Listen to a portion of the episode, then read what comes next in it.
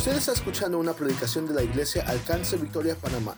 Oramos que este mensaje impacte su vida y edifique su caminar con Cristo Jesús.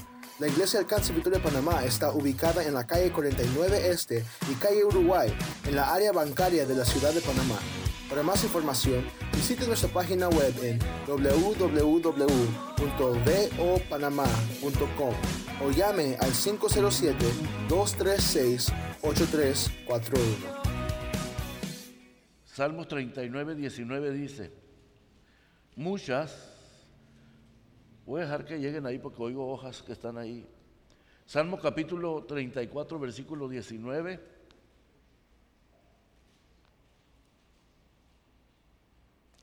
¿Lo tiene?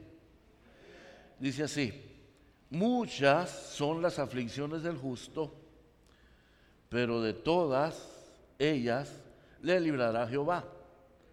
Y luego me voy al Evangelio según Juan en el Nuevo Testamento, en el capítulo 16, versículo 33, dice así, y estas son palabras de Jesús.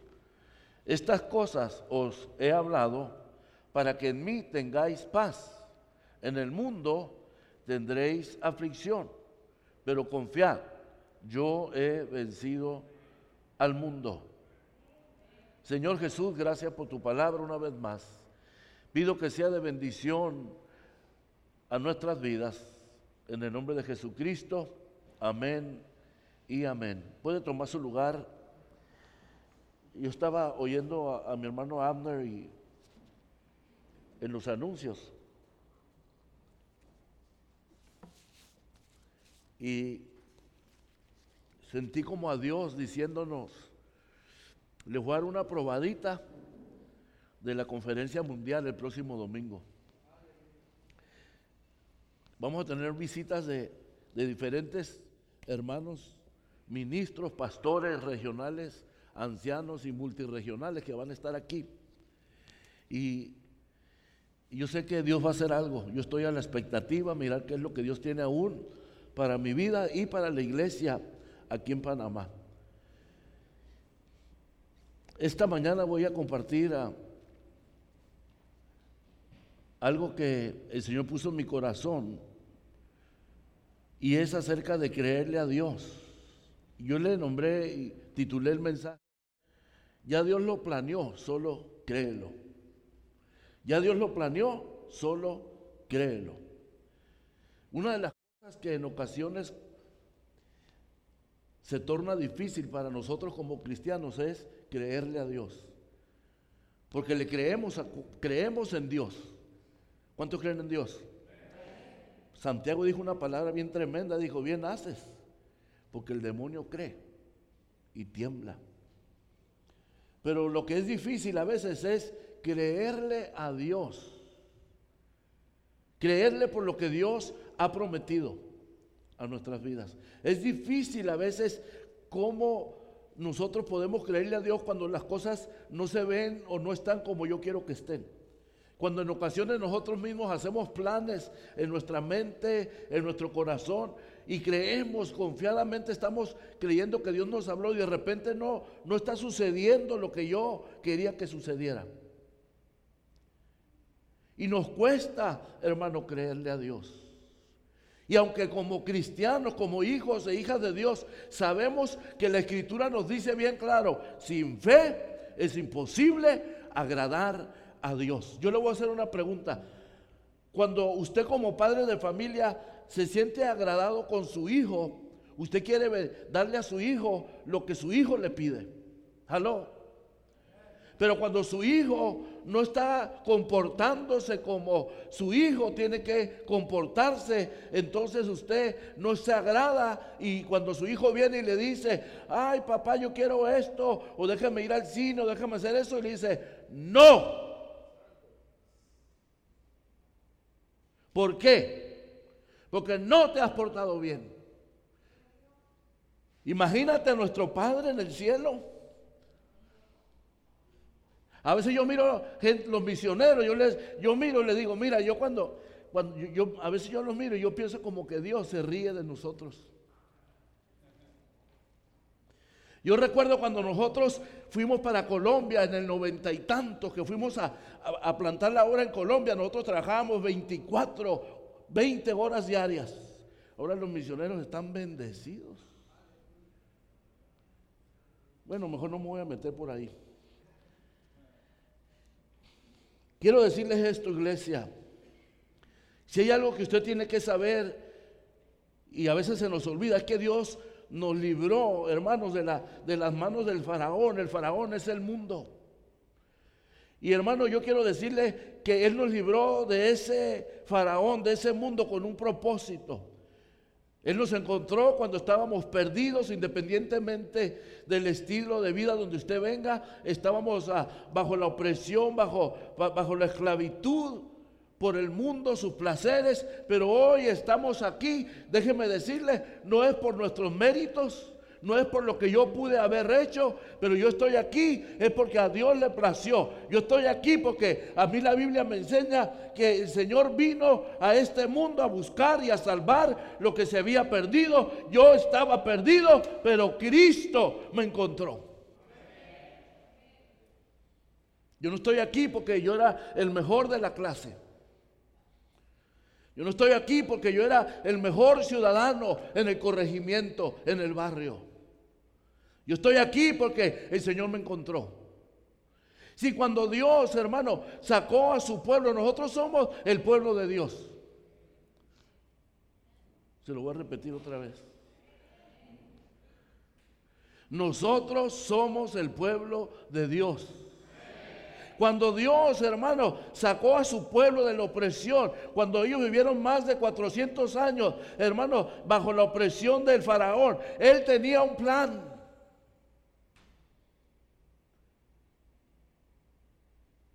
Y el plan era, mis amados, sacarlos de la aflicción en la cual ellos vivían. El plan del Señor, hermano, eh, Él nos sacó al pueblo de Dios y le dijo, espérenme ahí. Ahí espérenme porque me voy a, sentar para ver qué voy a hacer con ustedes. No, él ya tenía un plan. ¿Usted sabe cuál era el plan? Usted no lee su Biblia. Ahí está el plan de Dios, aquí está. El plan de Dios era sacarlo de la opresión, librarlos, pero llevarlos a una tierra ¿Cómo dice? Que fluía leche y miel. Éxodo capítulo 3, versículo 15 dice,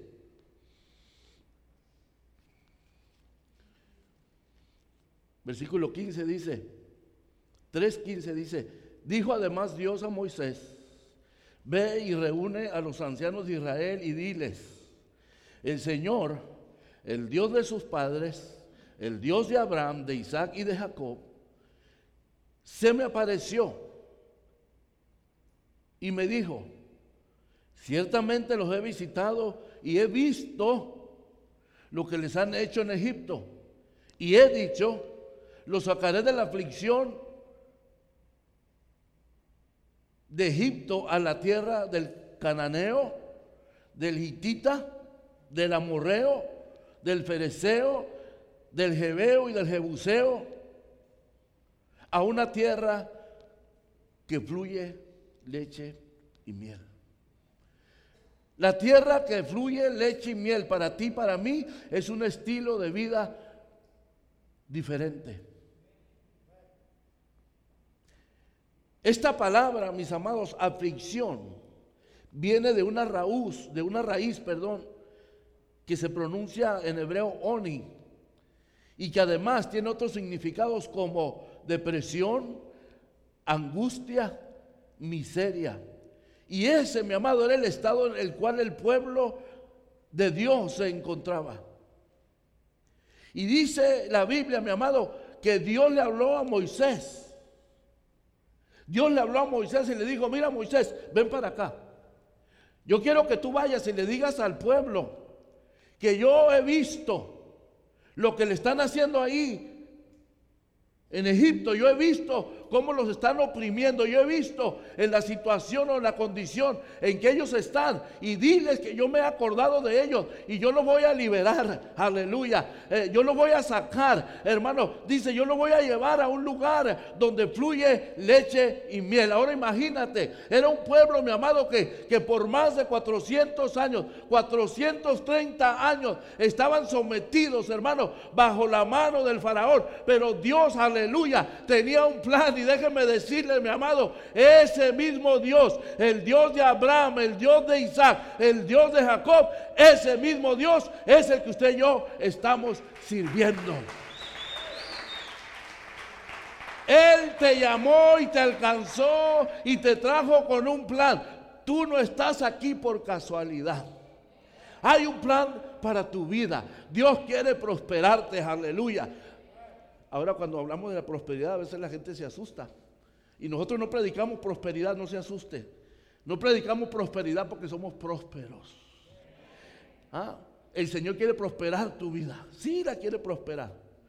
Él no quiere que tú estés pensando como un esclavo ya. Esta palabra de aflicción es una palabra, mi amado, que, que tenemos que analizarla muy bien. Porque ella encierra cosas. Depresión, angustia y miseria. Y déjeme decirle, yo miro interesante porque según el versículo que estamos leyendo aquí, dice la, la escritura, lo sacaré de la aflicción, de la angustia, a la tierra que fluye leche y miel. Es la voluntad de Dios hacernos libres. Pero también es la voluntad de Dios que el mundo sepa que hay un Dios que salva, que liberta. El pueblo de Israel, el pueblo de Dios estaba en aflicción por tantos años. Su vida fue una vida llena de aflicción, una vida llena de miseria. Eran esclavos en Egipto. Pero el Señor les dio una promesa. Él, cuando Él miró, cuando Él miró lo que estaba sucediendo, hermanos, Él elaboró un plan. Y cuando lo sacó, Él ya tenía un plan para ellos. Y el plan era bendecirlos. Él les dijo, lo sacaré de la angustia, de la aflicción. Esta misma palabra en el, en el Nuevo Testamento significa casi lo mismo. Angustia, opresión, tribulación, y sufrimiento. Entonces, cuando yo miro esto, lo que yo veo aquí, que la Biblia está hablando de situaciones que provocan aún dolor en el corazón, opresión. Hablamos de, la opresión emocional. Hablamos aún ah, de la miseria, de la escasez. Y como hijos de Dios, mi amado, a veces nos cuesta, lo dije al principio, nos cuesta trabajo creerle a Dios, hermano. Y déjeme decirle, esto no es un mensaje fácil para predicar. Porque muchas veces pensamos que el pastor, que el ministro, cuando predica, está todo bien. No, hay veces que no está todo bien. Pero cuando Dios te da una palabra para la iglesia, tú la tienes que traer. A veces nosotros pasamos por circunstancias difíciles, pero hay que creerle a Dios. Dios viene, mi amado, con un poder para, para libertar, para, para traer bendición. Si usted cierra sus ojos y usted medita dónde usted estaba antes de venir a Cristo, dónde está ahorita, pero también dónde estuviera sin Él. Yo estoy bien seguro que su vida no es la misma. El Señor no quiere que la angustia aflige el corazón de sus hijos. Por eso es necesario creer creer en el poder y la bendición que Dios tiene para su pueblo. Entonces, hermano, cuando yo digo esto, estoy hablando de tener fe. Fe. Fe. Para ver lo que no se mira. Fe para creerle al Señor por sus promesas. Fe para, para creerle al Señor que nuestros hijos le van a servir a Él que quizás no están ahorita sirviendo al Señor, que quizás se están portando, portando mal. Oh, pero yo tengo un Dios, hermano, que no es hombre ni hijo de hombre, para que Él mienta o se arrepienta. Cuando Él dijo, cree en el Señor Jesucristo y tú y tu casa serán salvos. Oh, yo lo creo. Mi papá se salvó en el último momento. Yo fui, volé de emergencia de Venezuela para Mexicali a ver a mi padre. Y cuando fui, él, él, era un incrédulo, pero cuando estaba ahí, él me agarró y me dijo, mira, quiero descansar. Dile a tus hermanos que me dejen ir con ese Dios que te salvó. Se fue con el Señor. Nunca fue a la iglesia, pero se salvó. ¿Por qué? Porque es una promesa de Dios. Pero ¿sabes qué tomó? Mantenernos. Si nosotros queremos mirar, imagínense que yo le predique a mi padre y un día estoy en el mundo. Imagínense que un día vengo a la iglesia y el otro día me mira bailando. Imagínense que un día estoy aquí predicando y el otro día estoy tomando con ellos en la casa. Yo iba a la casa y estaban tomando. ¿Qué van a decir? Nunca van a creer. Pero me costó años, escúcheme, años permaneciendo y creyéndole al Señor por su promesa, que llegó el día, aleluya, que Él lo creyó y Él miró el testimonio. Ellos no van a ver a Dios, pero te van a ver a ti. Por eso tienes que tener fe. Para creerle al Señor independientemente de las circunstancias, aunque la cosa no se mira como que yo quiero que se ve, aunque mires un túnel como que no hay luz, déjame decirte, ahí hay luz. Él es la luz. Tenemos que permanecer firmes para creerle al Señor. Mira lo que dice el salmista en el capítulo número 107 de los Salmos.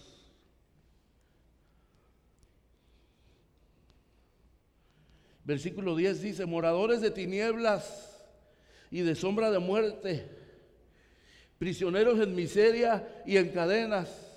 Y luego dice la razón aquí, porque fueron rebeldes a la palabra de Dios y despreciaron el consejo del Altísimo. Si por la raíz de la rebelión en el corazón del hombre, una persona, mi amado, puede decidir y seguir su propio camino, aún conociendo la voluntad de Dios. Que eso, es, eso es algo, eso es algo, eso es algo pesado. Dicen los, americanos, this heavy thing, brother. Esto es una cosa, eso está pesado. Porque tú decides. esa es tu decisión. Cuando tú, haces un, cuando tú haces un error la primera vez se llama error. La segunda vez ya no es un error, es una decisión que tú tomaste. Porque tú ya sabías y lo volviste a hacer.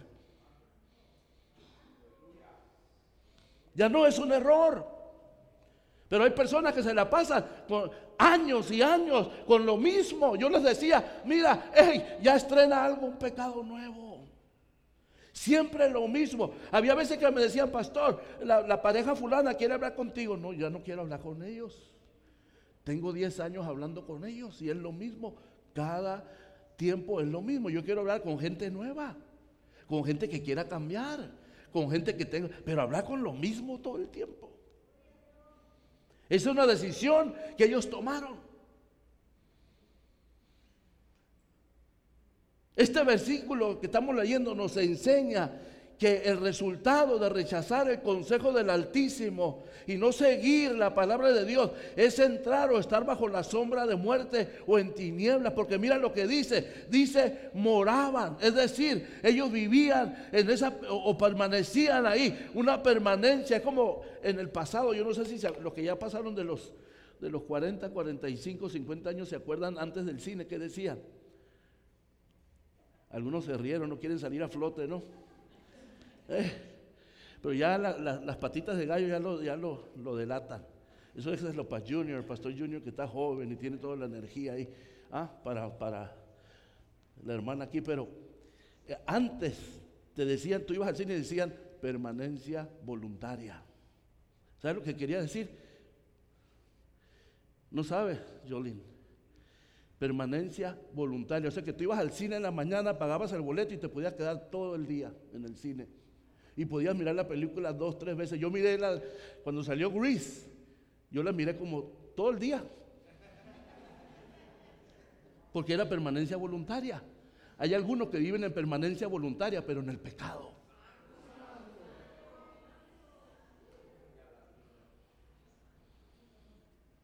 Están ahí, saben que están mal, pero están morando en tinieblas. Vienen a la iglesia, parecen luz, pero es que se echaron como medio litro de baby oil en la cara, la unción.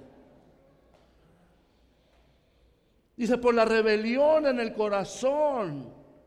Sí, Jesucristo, mi amado, es la luz. El mandamiento de Dios es luz. El, el no seguirlo, hermano, la persona camina en tinieblas. Si la segunda parte del versículo 11 nos dice, aprisionados en miseria y en cadenas. Habla de la aflicción, aprisionados en la aflicción.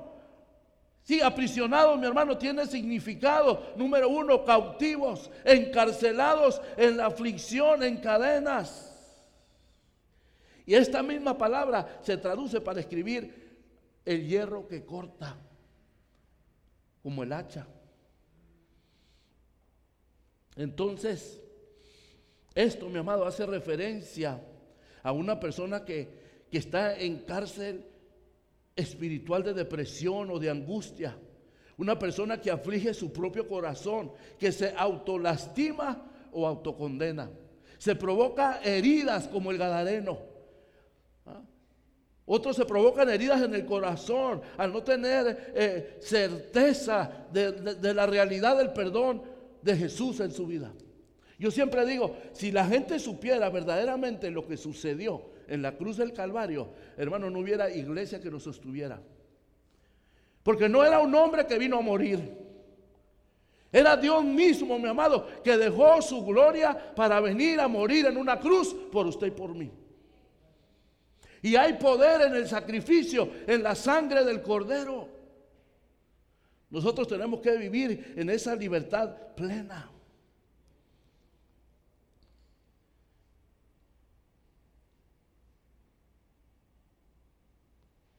Yo no sé usted, mi amado, pero yo sé que Dios me perdonó. Yo sé que Dios me perdonó. De tantas cosas que hice en el mundo.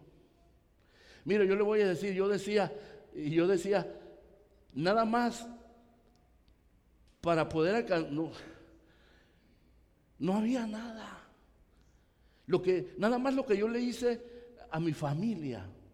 Y no era esa persona que estaba ahí, pero, pero cuando hacemos sufrir a la gente que nos ama,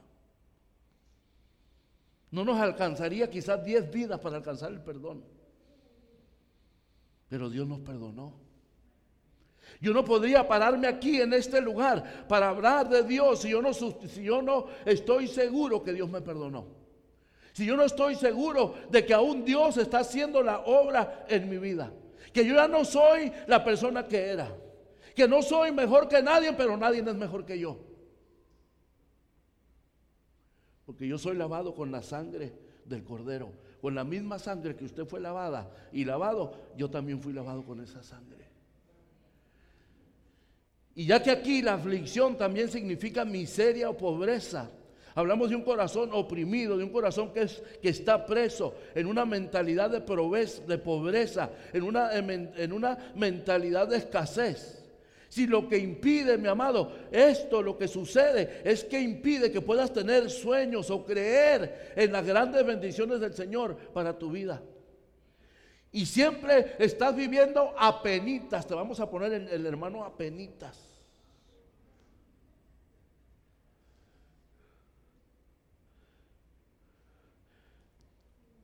¿Para qué tu familia o tus amigos van a querer, van a querer servir a un Dios que apenitas te, te ayuda? Servimos a un Dios todopoderoso. Jesús es nuestro libertador. Él rompe las cadenas de la angustia. Él derrama la bendición y trae libertad en nuestra mente para pensar de una manera diferente.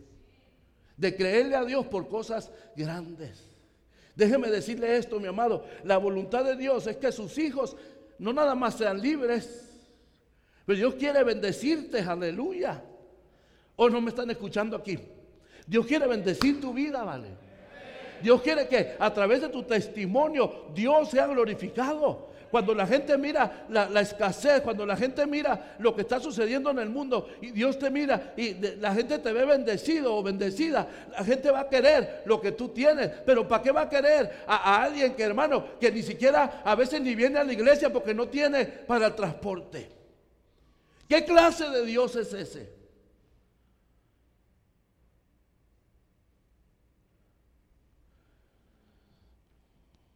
Déjenme decirle que Dios es suficiente. Cuando Jesús rompe el poder de la angustia, cuando Dios trae libertad de, la, opresión y la depresión, Él trae paz y trae gozo en su corazón. Por eso usted tiene que tener la certeza de tener, de tener esa fe creyéndole a Dios. Decirle, Señor, aquí está. Aquí están mis problemas, no son míos. Tú me vas a ayudar. Y cuando hacemos eso, estamos accionando algo que se llama fe. La Biblia nos dice, mi amado, que como hijos de Dios, no, no estamos eh, eh, exentos de sufrir o de enfrentar la aflicción.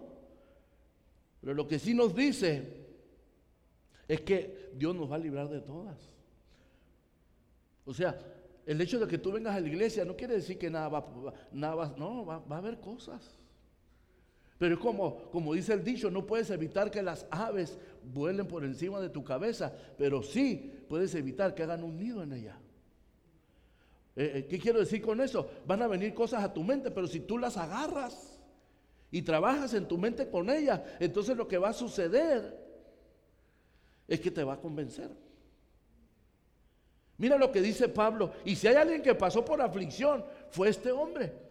Pero en Romanos capítulo 8, versículo 18 dice, pues tengo por cierto que las aflicciones, o sea, o sea, él, estaba claro.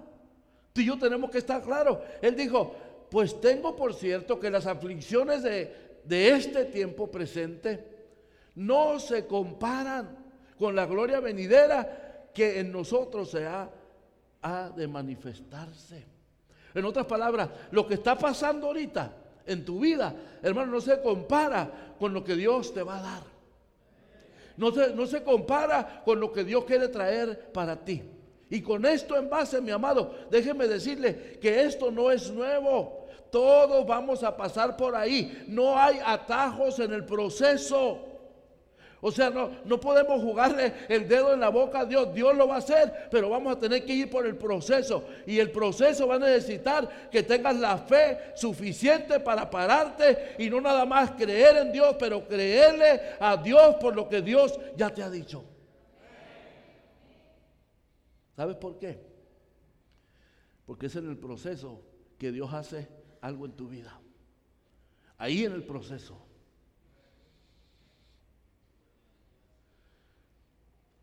El hecho de que el pueblo de Dios hiciera una peregrinación de 40 años en el desierto, déjenme decirle, no fue una casualidad.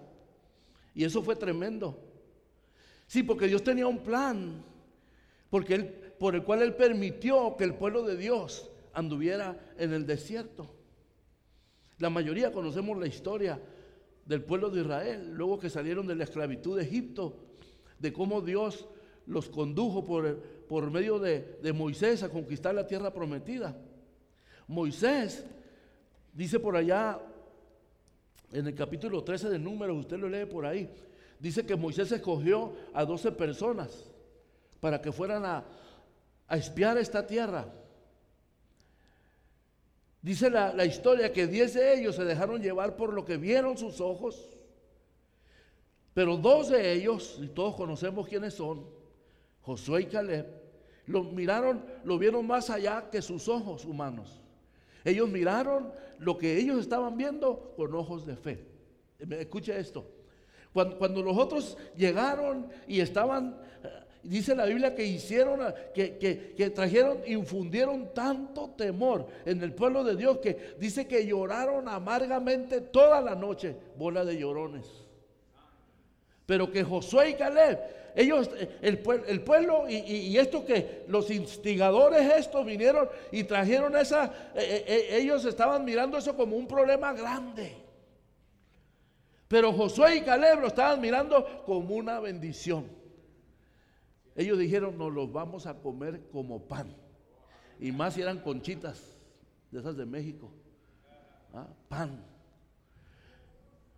Si muchas veces, hermano, Dios permite situaciones en tu vida y tú las miras y no estás orando. Aló, no, asistes a la iglesia regularmente, donde Dios está trayendo una, una secuencia de su palabra para cuando entre la semana tú te enfrentas a esas cosas. Tú dices, oh, eso es lo que estaban hablando en la iglesia. ¿Cómo le voy a hacer? Voy a creerle a Dios, me voy a parar con firmeza. No importa, venga lo que venga y pase lo que pase, yo me voy a quedar tranquilo porque yo sé que el Dios cual yo sirvo es un Dios grande, es un Dios poderoso. Él es más grande que todos mis problemas. Pero si no vienes a la iglesia, si no lees la Biblia, y luego comienza a hablar el pastor, el predicador, o el ministro, o el líder, y todo, y ah, eso. Le voy a decir algo. Yo sé que usted ya lo sabe, pero se lo voy a recordar. Realmente, la tierra prometida estaba a menos de 40 días. Y yo me baso en esto, respaldándome en el versículo que leímos al principio, porque dice, literalmente dice, y volvieron a reconocer la tierra al fin de 40 días.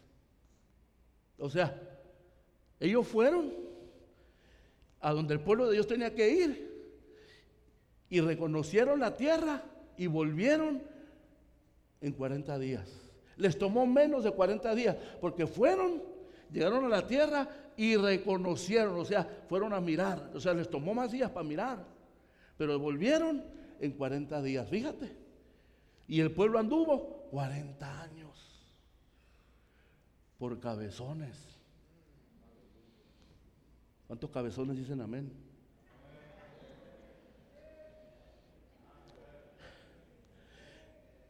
Eso significa, mis amados, que la promesa de Dios estaba tan cerca que solo necesitaban el valor y la fe necesaria para ir a tomarla. Pero es ahí, hermano, donde la bendición está tan cerca. Oh, lo hemos visto. ¿Ah? Eh, eh, eh, la visión está tan cerca, donde muchas veces tomamos otra distancia y tomamos una distancia más larga, porque creemos que esa es la, que esa es la dirección. Y así somos. Vemos la circunstancia no con los ojos de la fe, sino con los ojos humanos. Que esos ojos nos llevan a ver, observar obstáculos que el enemigo nos pone para alcanzar la bendición. Y no podemos ver lo poderoso que es Dios para entregarnos lo que pisare la planta de nuestros pies. ¿Cuántas veces la bendición, hermano, está a la vuelta de la esquina, pero nuestra desesperación hace que esa esquina se traslade al otro continente? Porque somos nosotros mismos que trazamos el mapa para adquirir la bendición. Pero la trazamos de una manera lastimosamente que ubicamos la bendición en una distancia que es demasiado larga en comparación al plan que ya tenía para ti. Oh, yo lo he visto en la iglesia. Uh, yo lo he visto. Oh, yo lo he visto, hermanos. Personas con un tremendo, mejor que uno para predicar, para enseñar, pero que no se pararon creyéndole a Dios y lastimosamente no están en el ministerio, no están en la iglesia y ni están ya en este mundo. ¿Por qué? Porque decidieron tomar la dirección incorrecta. La voluntad de Dios, hermano, no era que, que su pueblo pasara 40 años en el desierto para que ellos alcanzaran su promesa. Al contrario, su voluntad era que, que ellos agarraran eso. Y eso es lo que Dios quiere para ti.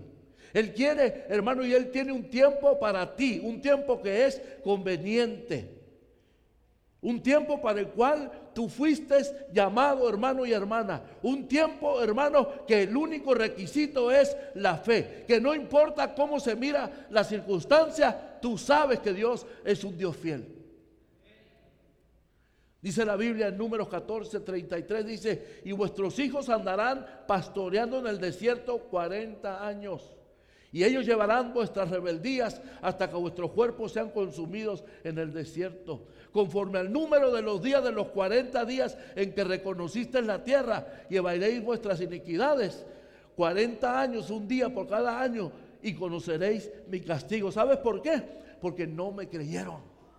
Esa era la palabra, no era para ti ni para mí, esa era la palabra para los que quedaron tendidos en el desierto. Dice, por su incredulidad. Porque estaban ahí en el desierto, mi amado. Ellos salieron de Egipto, pero traían Egipto en su corazón. Y ahí en la peregrinación, caminando, ellos estaban haciendo cosas que no agradaban a Dios. Y si hay algo que Dios conoce, mi amado, es tu corazón. ¿Cómo está tu corazón? Imagínate, su falta de fe su falta de valentía para creerle a Dios convirtió 40 días en 40 años en el desierto. Yo no sé si usted ha pasado por el desierto o ha estado en el desierto, pero el desierto no es un lugar agradable. En el desierto no hay agua, en el desierto no hay sombras, en el desierto no hay nada. ¿Sabes qué hay? Tarántulas, víboras, sed. Amados hermanos, no convierta sus 40 días en 40 años. Créele al Señor. ¿Por qué? Vamos a tener que pasar. Mira, una de las cosas que yo siempre he dicho, y vale la pena hacerlo, es pelear por tu familia. Aló. una de las cosas es que yo sé que mis hijos no van a pasar por donde yo pasé. ahora, si ellos toman otra dirección, ese es su problema, pero mientras está de mi parte y la parte de mi esposa, hemos tratado de ser unos padres, no los perfectos, porque no hay uno perfecto, el único perfecto se llama Jesucristo. Sí, pero una de las cosas que yo, mi satisfacción es que, ellos no vayan por donde yo fui. Y fíjate lo que Dios nos dice a través del apóstol Pablo. Voy a ir terminando aquí, pero mira lo que dice 1 Corintios 10, 1. Dice, porque no quiero, hermanos, le está hablando a la iglesia, a los corintios, le dice, que ignores que vuestros padres todos vivieron bajo la nube y todos pasaron el mar. Todos en Moisés fueron bautizados en la nube y en el mar. Y todos comieron del mismo alimento espiritual y todos bebieron la misma bebida espiritual. Escucha hermano, esto es, algo tremendo. Mira, todos, dice, comieron el mismo alimento espiritual. Y todos bebieron la misma bebida espiritual. En otras palabras, ¿por qué unos sí se pueden permanecer y por qué otros no? Si están siendo eh, alimentados con el mismo alimento, están bebiendo lo mismo, espiritualmente hablando. Dice, porque bebían de la, de la roca espiritual que los seguía y la roca era Cristo. Pero los demás de ellos no se agradó Dios, no se agradó Dios, por lo cual quedaron postrados en el desierto. Mas estas cosas sucedieron como ejemplo para quién? Para nosotros, para que no codicies cosas malas, como ellos codiciaron, ni sean idólatras como ellos, algunos de ellos, según está escrito, se sentó el pueblo a beber, a comer y a beber y se levantó a jugar. Ni forniquemos como algunos de ellos fornicaron y cayeron un día 23 mil santos. Ni tentemos al Señor como también algunos de ellos le tentaron y perecieron por las serpientes. Ni murmuréis, aló, como algunos de ellos murmuraron y perecieron por el destructor. Y estas cosas les acontecieron como ejemplo y están escritas para amonestarnos a nosotros, a quienes hemos alcanzado los fines de los siglos. Escuche, estas cosas les acontecieron a ellos como ejemplo. Y están escritas para molestarnos a nosotros. En otras palabras, mis amados, el pueblo de Dios pasó todo este proceso, 40 años, porque en el desierto aún ellos estaban haciendo cosas que no agradaban a Dios. Y Dios permitió en ellos ese proceso. Y aquí Pablo advierte a los, a los corintios y a la iglesia, no sean idólatras como algunos de ellos, según está escrito. Se sentó el pueblo a comer y a beber y se levantó a jugar. Éxodo 32, hermano, donde después que Moisés ascendió del monte Sinaí para recibir el decálogo, la, la tabla de los mandamientos, el pueblo, hermano, dice que se degeneró le pidieron a Aarón que, le construyeran un becerro de oro, el cual fue adorado y se entregaron a comer, a beber. Y se degeneró el pueblo, eh, toda la gente estaba en una degeneración perversa, en una fiesta pagana. Y usted conoce lo que sucedió. Moisés se molestó tanto que quebró las tablas. ¿Por qué? Le pidieron un Dios no tuvieron la suficiente fe para esperar a que el hombre hizo una falta de respetos. ¿Sabes cómo dijeron? Porque este Moisés, así dijeron. O sea, este Moisés, como dijeron de Jesús, este no es el hijo del, del carpintero. Como a veces piensa, ¿y este qué? Si también es un hombre como yo. Dios puede hablar por él, por mí como habla por él, o Dios me puede hablar a mí, pues sí. Dios te puede hablar, pero Dios no te ha dado la autoridad para, para ejercer como ministro. ¿Ah? Cuando el pastor está hablando, cuando el líder está hablando, es porque Dios le ha puesto una palabra. A veces no nos gusta, pero ¿qué le vamos a hacer? Dije, eh, eh, Aarón no soportó la presión y les hizo un Dios. Y luego les dijo el sinvergüenza también de Aarón, ver el, primer, el sacerdote Aarón le dijo, Ah, les dijo, este es su Dios, adórenlo, imagínense. Ahora déjenme decirle, dice, pues yo no soy idólatra, yo no tengo ningún santito, ya los que veré todos, no, pero idolatría viene en muchos aspectos. Idolatría es todo lo que se antepone a Dios, su trabajito, su carrito, su casita y su perrito, su esposita o su esposito. Yo he conocido hombres y mujeres en la iglesia que dicen, ay Dios, dame, y se ponen, se ponen espirituales, ay Señor, tu palabra dice, no es bueno que el hombre esté solo. Y Dios le dice, yo sé lo que dice mi palabra. Espérate en tu tiempo. Deja que yo te la traiga, no vayas y la agarres. Y luego que la agarres, cuando en la mañana que se levante le vas a decir, canta mi amor, canta.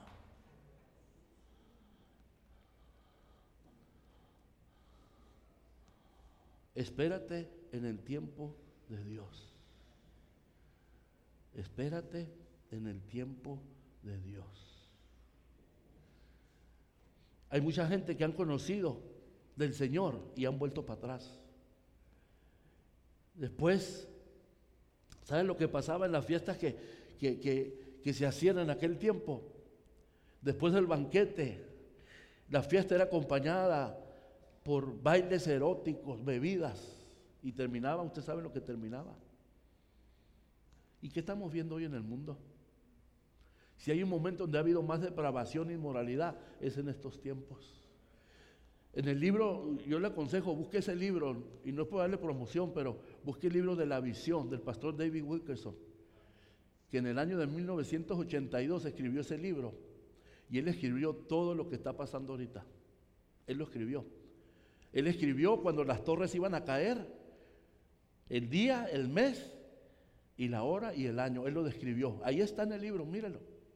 Él dijo que en estos tiempos la, industria de Hollywood iba a tomar el control y ahora las mujeres, la mayoría, gracias a Dios por ustedes mujeres que están aquí, ustedes no, pero las mayorías en el mundo las mujeres son, son manejadas por lo que la moda le dice.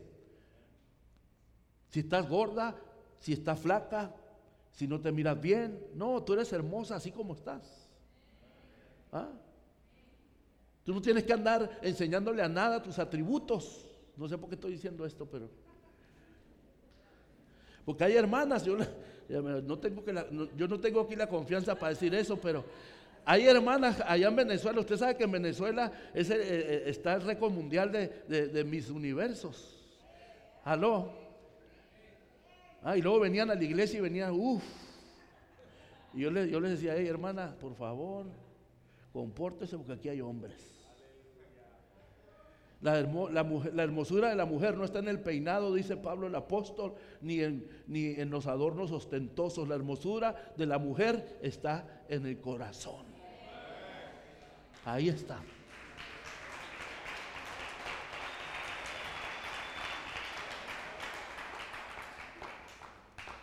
Hermanas, hermanos, si hay algo que Dios aborrece, es esto, la idolatría. No, no, no, no hagas idolatría. Y eso lo prohíbe, usted conoce la Biblia en el segundo mandamiento. A través de eso dice la Biblia que el pueblo de Dios ahí en el desierto quedó tendido. Nada más dos de ellos llegaron allá, Josué y Caleb. ¿Por qué? Porque tuvieron la fe suficiente para creerle al Señor. Porque cualquier cosa, como lo dije anteriormente, cualquier cosa que se antepone a Dios es idolatría. Y en este sentido puede ser cualquier cosa, dinero, sexo, la televisión, tu familia, aún las metas que tú tengas. Cuando, cuando las metas te apartan de Dios, eso es idolatría. Cuando tú te, ah, cuando tú te, te has te has puesto en tus metas en tu vida que son buenas, no me malinterprete. Uno tiene que tener anhelos y deseos. Cuando yo llegué a la iglesia, yo decía, Señor, si tú puedes usar nada, aquí estoy yo. Pero nunca oraba porque yo quiero ser esto, nada más quería ser alguien normal. Pero si hay anhelos en tu corazón, eso es bueno. Pero si tus anhelos o las metas que tú tengas o los proyectos que tú tengas te apartan del Señor, mi amado, esto también se llama idolatría.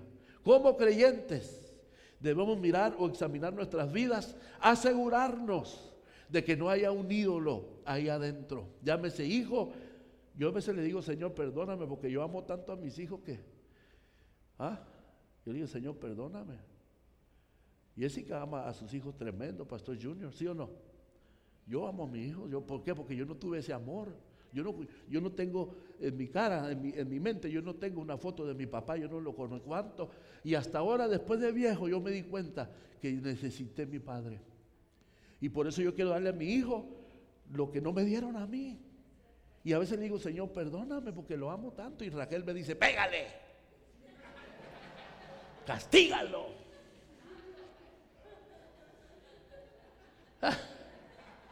Él está así porque no le dicen nada. Y le digo, ya pégame tú pues a mí.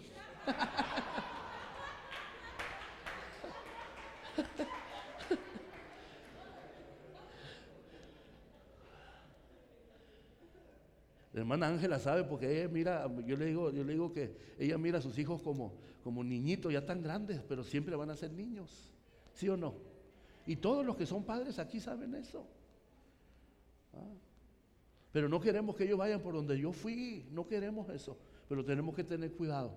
Eso también es idolatría. Y estas cosas los dejo con esto mientras mis hermanos pastores ahí, el grupo de levitas, salmistas, adoradores, para darles esperanza.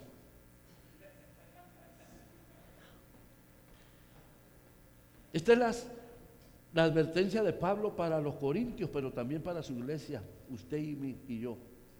Estas cosas les acontecieron como ejemplo y están escritas para amonestarnos a nosotros, a quienes hemos alcanzado los fines de los siglos. La Biblia dice, hermanos, que Dios tiene cosas preparadas para usted y para mí, los que aman a Dios, que jamás han subido al corazón de hombre ni ojos han visto. En otras palabras, ¿saben lo que quiere decir eso? Quiere decir que la mente tuya y mi mente, la mente del ser humano, no tiene la capacidad ni tan siquiera para pensar lo, hermoso que Dios tiene para ti y para mí. Yo nada más una vez he soñado en el cielo. Una sola vez. En mis 25 años sirviendo al Señor. Yo no soy de que soñé y que. No, no, no. Y que Dios me habló en el sueño. No, no. Una vez me habló, pero para decirme que levantara. Me dijo, ya son las 6.25. Y me levanté y eran las 6.25. Pero una vez nada más soñé que estaba caminando por un lugar, por un puente colgante y miraba colores que nunca antes en mi vida los he vuelto a ver. Y yo miraba para abajo y miraba un agua cascada cayendo y miraba un lago transparente, los mares de cristal. Y yo miraba los peces, escúcheme, ya no uso drogas. El Señor me liberó de eso. yo miraba los peces de colores. ¿Y qué crees? Los peces me hablaban. Es la única vez. Y la otra vez yo me enojé con Raquel porque yo miré algo en la televisión y dije, Raquel, ven, le dije, porque miré algo como una película de Disney, ya ves que ahora hacen eso con bastantes colores bien bonitos. Raquel, ven, me dijo, ¿qué quieres? Algo así soñé.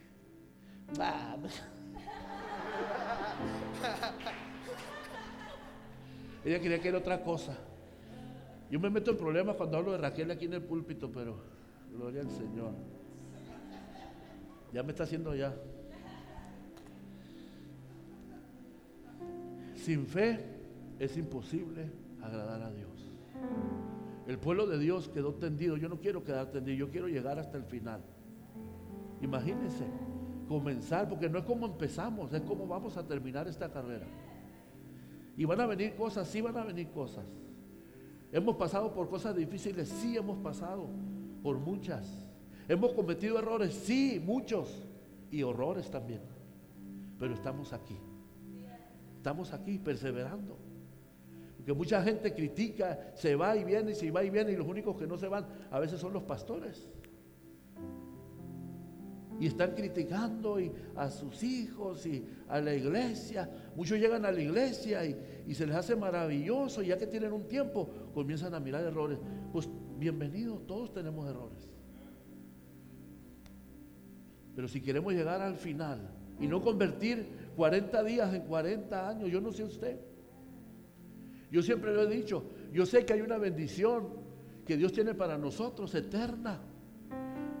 Caminando por los ríos, caminando por las calles de oro. Por eso Dios quiere quitarnos los ladrones, imagínense. Caminando por calles de oro vas a querer arrancarle pedazos. Los mares de cristal. Yo sé todo eso, está chévere que vamos a estar en la presencia de Dios delante de multitudes de ángeles adorándole al que vive y reina por los siglos de los siglos, al que está sentado en el trono. Oh, aleluya. Pero va a empezar aquí. Aquí va a empezar. Sí, eso está ahí preparado. Eso lo tiene Dios para nosotros. Pero ¿qué aquí en la tierra? Aquí qué es lo que tú lo que Dios tiene para ti? ¿Quieres caminar bajo presión, bajo, bajo maldición? No, Dios te hizo libre. Dios quiere bendecirte. Yo quiero que te pongas de pie conmigo.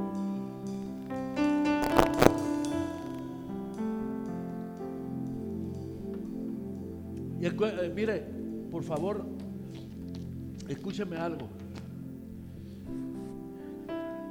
Esto no quiere decir que todo el tiempo las cosas van a estar bien. No.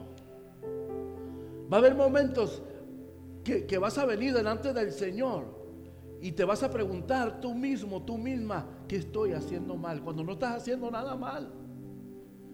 Simplemente es un proceso donde Dios va, a formar carácter en tu vida. La espiritualidad no se mide por lo que tú puedas tener o poseer. No, no.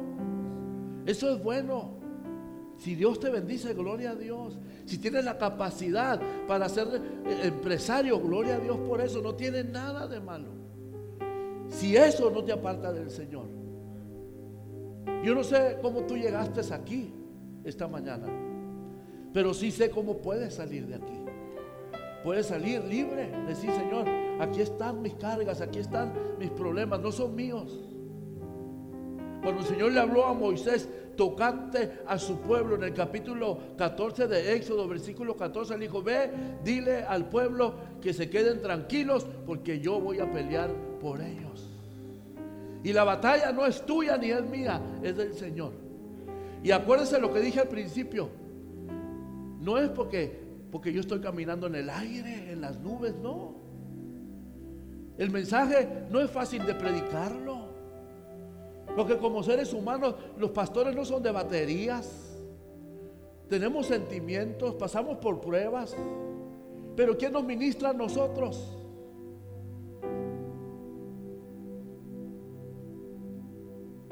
Tenemos nuestras luchas, tenemos nuestras, nuestros retos, pero estamos aquí. Yo no sé cómo tú llegaste esta mañana, qué es lo que está pasando en tu vida, cómo está tu corazón, qué pruebas estás enfrentando. Abraham le dijo a Sara cuando se rió, cuando el Señor le había dado una promesa. Cuando ya Sara dice, ya, ya había perdido la costumbre de las mujeres, Dios le dio una promesa y se rió. ¿Por qué? Y luego dice la Biblia, ¿habrá algo difícil para Dios? ¿Habrá algo? ¿Será muy difícil lo que tú estás sucediendo para que Dios no lo pueda solucionar? ¿Habrá algo difícil? Esta mañana yo voy a hacer un llamado rápidamente, rápidamente, un, llamado para decirle al Señor, Señor, danos, danos la fe suficiente no nada más para creer en ti, porque yo creo en ti. Pero yo, yo quiero la fe para creer por esas promesas.